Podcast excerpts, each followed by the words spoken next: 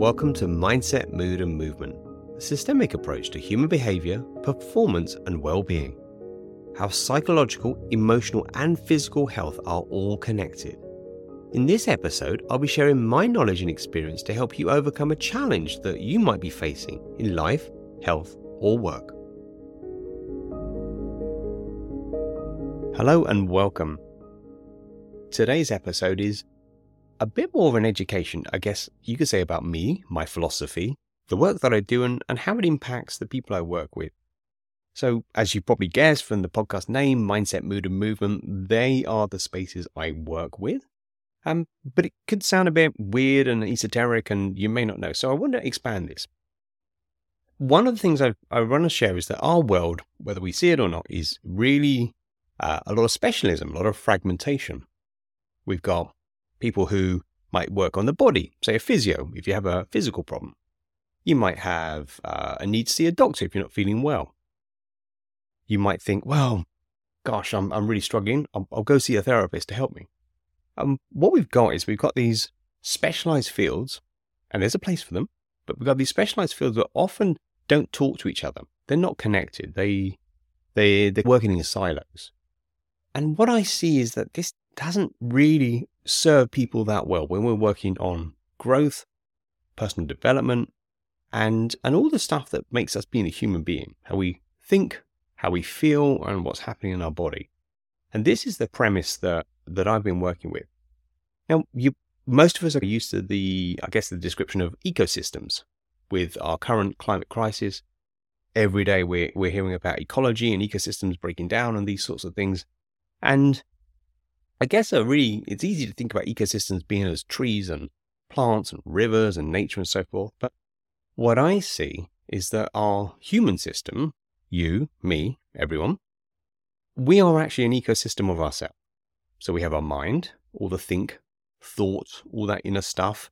We have our mood, our emotions, our feelings, our sensations. That then blends into our body. So how we move, how we're living, how we're acting, how we're moving. And these three elements are what I find fascinating to look at them as one continuous ecosystem.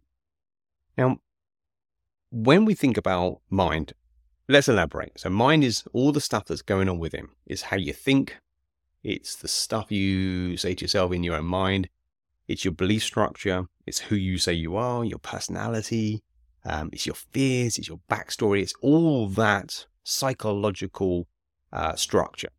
And we all have it. Some of us have got you know, elements of it that need work. Some of us have got things that we can grow into. But that's a really big part of, of one system, the mind system. When I talk about mood, we're talking about affect, is a technical word for regu- for emotion and affect regulation, regulating emotions. And emotions are, we can cross them over from the mind into the body. So we've got how we feel about something, but they're all built on chemicals, chemical messengers and signals and stuff around our body. And our mood is a really fundamental quality and experience that tells us how we're doing in life, whether you're feeling happy, sad, stressed, fearful, whatever that is, there's an emotional charge to our thinking. So we have the emotional layer. And then we have our physical, our physical body itself. How well do you feel? How much energy do you have? How strong are you? How fit are you? Uh, how many aches and pains have you got? All the things that we, we all experience to a different degree. And can that be worked on? Can that be changed? And then the question is, how is that physical structure creating an experience in our emotional structure? So is our body in a way that's helping our emotions be well or not, or regulated or not? And then how does that affect our mind, the I, the personality? So when we look at mind, mood, and movement, and we look at the, the links. Uh, we can think of this as like a Venn diagram with the circles overlaying. They can be looked at in separate spaces, but we need to look at the connection. And there is so much power when we look at the three. And to give you an example, um, how this came about. So I worked in, I've done a lot of different things, had business for 20 years or so. I've done lots of different things, but in the last decade, decade and a half, uh, yoga was a big part of my life. And I was teaching yoga like a lot, maybe four or five classes a day and private clients and lots and lots of stuff. And then work with people and they'd come to my practice and we do a lot of physical work. And I'd see great change. I'd see their, their facial muscles relax. I'd see their body change and become more supple and become stronger. And they'd normally leave the studio uh, feeling great. And they'd come back the next week looking stressed. I'm like, wow, did you not, could you not take some of this forward? Um, but then, of course, on speaking to people deeper, what I found was so much of what was going on was in the mind. So the yoga practice was brilliant. It was helping in a large extent, but it wasn't the totality. There was some stuff missing in how people saw the world, how they thought about themselves, how they dealt with problems and pressures and that sort of thing. And some years later, I then got involved in psychotherapy. It drew me, and I did a, an amazing postgrad in contemporary psychotherapy. And that led me on the path of the mind and perhaps more into the emotional space. Oh, so I set up practice and was working in that for a good few years. And what I'd see is that we work on stuff. People come in with anxiety, they come up with stress, come up with pains and traumas that needed healing of some kind. And we wouldn't necessarily talk about the body. We wouldn't necessarily get movement involved so much. We wouldn't look at how the, the, the two were related. We did a lot of talk and think work, but we wouldn't really go into the physical, right? The actual movement and creating a program around that. So over the years, I've been looking at how these things weave together. Now let's segue into a little personal story. In terms of my mind, I used to be uh, all over the place and really struggle with how I thought about myself, what I believed, all this uh, internal narrative. And then the more I looked at how that internal narrative was, whether it was doubt, whether it was low self esteem, the, these kind of things that was happening for me, imposter syndrome, I've had the lot basically. Working through them started to change how I felt, hence the emotional realm, but also started to change how I felt about my body and how I would move. And then when we look at the emotional side, so another piece of this which changed my world was getting into yoga and then breath work. Because I started to learn about how breathing affects us, how breathing directly affects the, uh, the conversation in the autonomic nervous system, like what the body and the brain are talking to each other. Then I started to understand I could change my mood by using things like breath work and yoga to some degree. And that changed how I was thinking. So I started getting more and more interested in this weave of thinking and feeling. And then I got into yoga big time, really got into a lot of movement. And, and I hadn't been doing this years before. I've been a photographer for many years, really into the body and movement of all different natures. And, and I started to see how that was affecting how I felt, how I thought.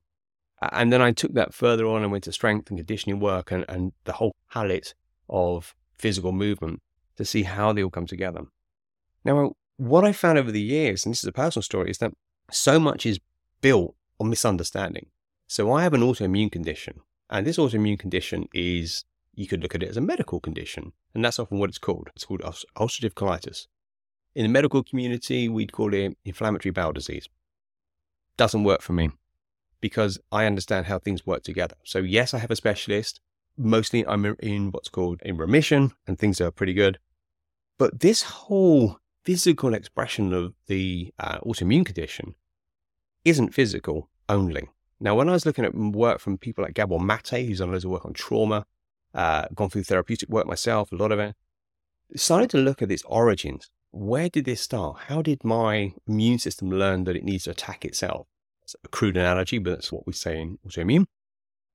And it all started back in a traumatic event when I was a, a teenager in a very difficult time. And, and the therapeutic work helped me track that back to that place when I felt helpless, when I had no other option. And when I, of course, I didn't know, but my nervous system decided to encode that as a traumatic experience, one where I had no choices and I had to freeze.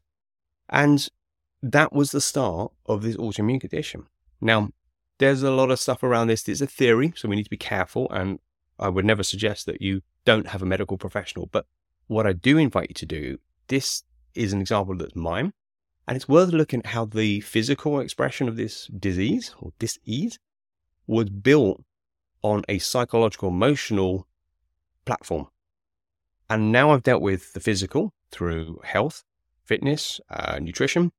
Uh, I've also dealt with it from psychological, emotional. Generally, I'm in a very good state. So this is the interest thing that interests me about how we can look at these places together. I, another example, again, I'll keep it very personal, so it's undeniable. I used to have a lot of anxiety and uh, struggle with, uh, you know, really worrying about things and really anxious and sort of hyper. And I just didn't realize that I was also dysregulated. I was mouth breathing, uh, I was chest breathing, and learning about how if we breathe the nose and diaphragm and all these effects from the physical effect of breathing affects our mood. Studying things like polyvagal theory by Stephen Porges helped me understand that if we are dysregulated, i.e., the nervous system's in stress response or a shutdown response, and you can't move out of it, then of course your thinking is going to be one of, uh, I'm not safe, I am uncertain, I feel anxious. So by working on the, the breathwork side and the body side that came to that, could I start to then understand that my anxiety situation needed the emotional regulation. It needed things like breath work and needed my body to function well so that my mind could regulate the thinking as much as my body could regulate the emotions. So that's a really, really showed me so much about those connections. And then physical.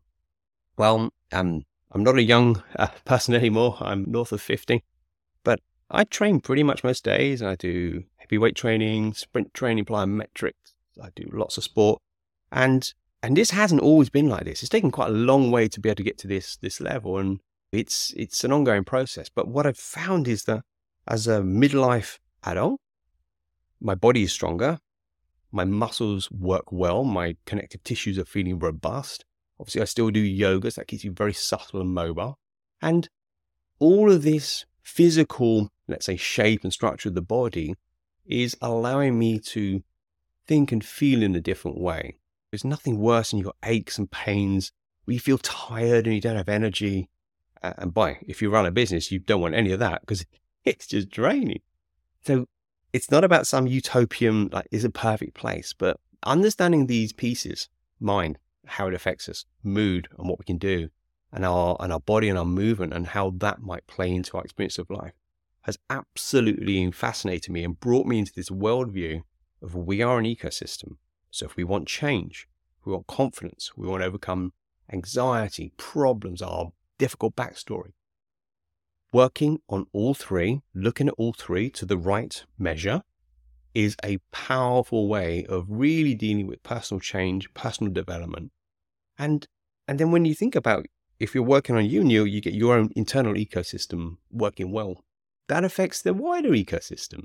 So your family, partner, children, friends, family, whatever you have there, your work, your business, your community. So it's it's sort of this fractal, what they call in fractal dynamics, um, this sort of expression of things that that repeat and replicate in wider uh, spheres and, and expressions.